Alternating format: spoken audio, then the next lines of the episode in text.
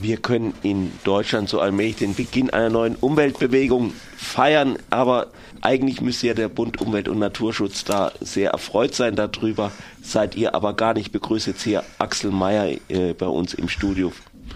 Ja, einen schönen guten Morgen. Hallo. Ja, toll. Es gibt eine neue Umweltbewegung. Die macht Demos, die macht Aktionen. Das sind junge, dynamische Menschen, äh, ganz fröhliche Menschen, ganz, ganz viele Junge und sowas. Eigentlich müssten wir uns freuen. Ja, aber warum tut es das trotzdem nicht? Ja, also wie gesagt. Seid ihr einfach zu alt, um euch zu freuen? nee, wir haben ja, es gibt ja eine erfreulich junge Umweltbewegung. Gerade jetzt auch bei diesen Protesten gegen Kohleabbau, Braunkohleabbau gab es viel, erfreulich viele junge Menschen. Aber es gab vor kurzem am 21. Oktober eine Kleindemo in München. Da haben junge, dynamische Menschen für Atomkraft demonstriert. Und da hat dann die Welt, hat äh, die, also die konservative Zeitschrift Die Welt hat dann berichtet, endlich demonstrieren mal wieder Menschen für Atomkraft und gegen den Klimawandel und neoliberale Netzwerke haben gejubelt. Und was da eigentlich niemandem so richtig klar war, ich habe dann mal recherchiert, das war Theater, das war Umwelttheater aufgeführt von industriegelenkten Lobbyisten. Diese Aktion war organisiert von der Nuclear Pride Coalition, also ja. der Atomstolz-Koalition. Und die hat diese Kleindemo in München organisiert. Und diese Aktion findet aber auch an anderen Stellen statt. Die findet in, im nächsten Jahr in Paris statt. Die hat in Melbourne stattgefunden. Das ist eine globale Aktion und hinter dieser globalen Aktion steht eigentlich eine neue Durchsetzungsstrategie. Also nach Fukushima und Tschernobyl war ja die Atomlobby sozusagen in der Versenkung verschwunden und mhm. hat sich ein bisschen zurückgehalten und jetzt laufen die großen gut organisierten Kampagnen für Atomkraft an. Und da setzt man ganz stark auf Scheinbürgerinitiativen und auf so eine Kampagne äh, Neu Grün, Neue Umwelt, eine neue öko-optimistische Bewegung. Das gab es in Amerika, ganz stark industriegelenkt und das schwappt jetzt auch nach Deutschland ist doch gut, dass mal was gegen den Klimawandel an, an für sich getan wird. Also muss man vielleicht ein paar AKWs äh, in die Tasche stecken, das muss man in Kauf nehmen, oder? Ja, also wie gesagt, wenn die Atomkraft ungefährlich wäre, dann wäre das ja vielleicht eine Alternative für den Klima, um den Klimawandel zu bekämpfen. Aber die Atomenergie hat einfach das Problem, dass äh, Radioaktivität im Normalbetrieb Unfallgefahr, äh, das Problem mit dem Uranabbau und insbesondere die Proliferation. Also das heißt, äh, hinter der Idee von dieser Nuclear Pride Coalition steht die Idee, überall neue kleine Atomkraftwerke zu bauen. Und das bedeutet, dass im Prinzip die ganze Welt irgendwann über Atomwaffen verfügt.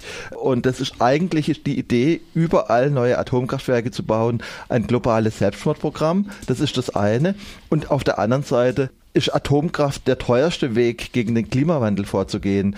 Das heißt, im Moment wird ja in Hinkley Point ein neues Atomkraftwerk gebaut. In der Endphase, also sollte es 22 Cent für die Kilowattstunde kosten. Im Moment ist so, dass, dass wir Solarstrom für 8 Cent produzieren in Deutschland. Das ist die teuerste, die teuerste Art und Weise, Energie zu erzeugen und natürlich auch nicht umweltfreundlich. Aber da setzt die Kampagne drauf. Also das heißt, die Atomindustrie hat ein massives Profitinteresse, neue Atomkraftwerke zu bauen und die werden mit neuen industriegelenkten Scheinbürgerinitiativen durchgesetzt. Und da gehört diese Nuclear Pride Coalition dazu und da gibt es ganz viele Untergliederungen in allen Ländern und die haben ganz tolle Namen. Mütter für Atomkraft. In der Schweiz gibt es die Mothers for Nuclear, da steckt einfach das Wissen der Atomindustrie dahinter dass insbesondere Frauen sich ganz stark gegen Atomenergie aussprechen und deswegen versucht man dem was entgegenzusetzen.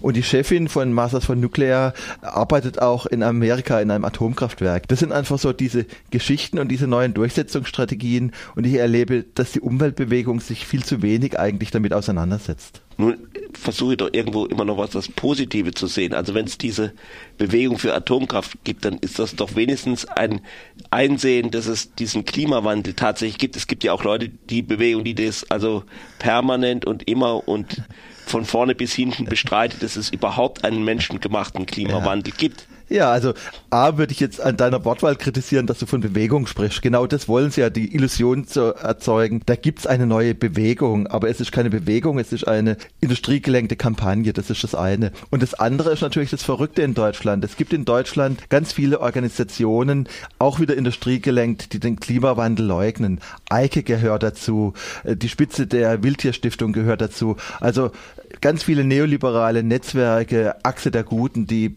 leugnen den Klimawandel. Und das Verrückte ist jetzt, diese Demo für Atomkraft gegen den Klimawandel finden die gut. Also die sagen, es gibt keinen menschengemachten mhm. Klimawandel, aber wegen des menschengemachten Klimawandels brauchen wir dringend Atomkraftwerke. Also eigentlich sieht man, dass sowohl diese Kampagnen, die den Klimawandel leugnen, als auch die Kampagnen für Atomkraft, dass die zusammengehören und dass sie mit widersprüchlichen Argumenten eigentlich die Lobbyinteressen der Industrie vertreten.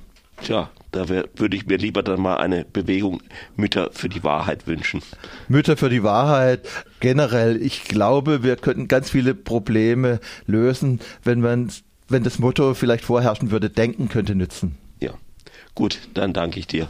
Ich bedanke mich für euer Interesse an solchen Themen, die in der Öffentlichkeit neu angekommen sind, die, die die Umweltbewegung auch neu als Problem erkannt hat und mit denen wir uns verstärkt auseinandersetzen müssen. Wir stecken mit dem Kopf noch in diesen alten, in Anführungszeichen glorreichen Auseinandersetzungen und wir sind noch nicht darauf geeicht, uns mit diesen neuen Durchsetzungsstrategien auseinanderzusetzen.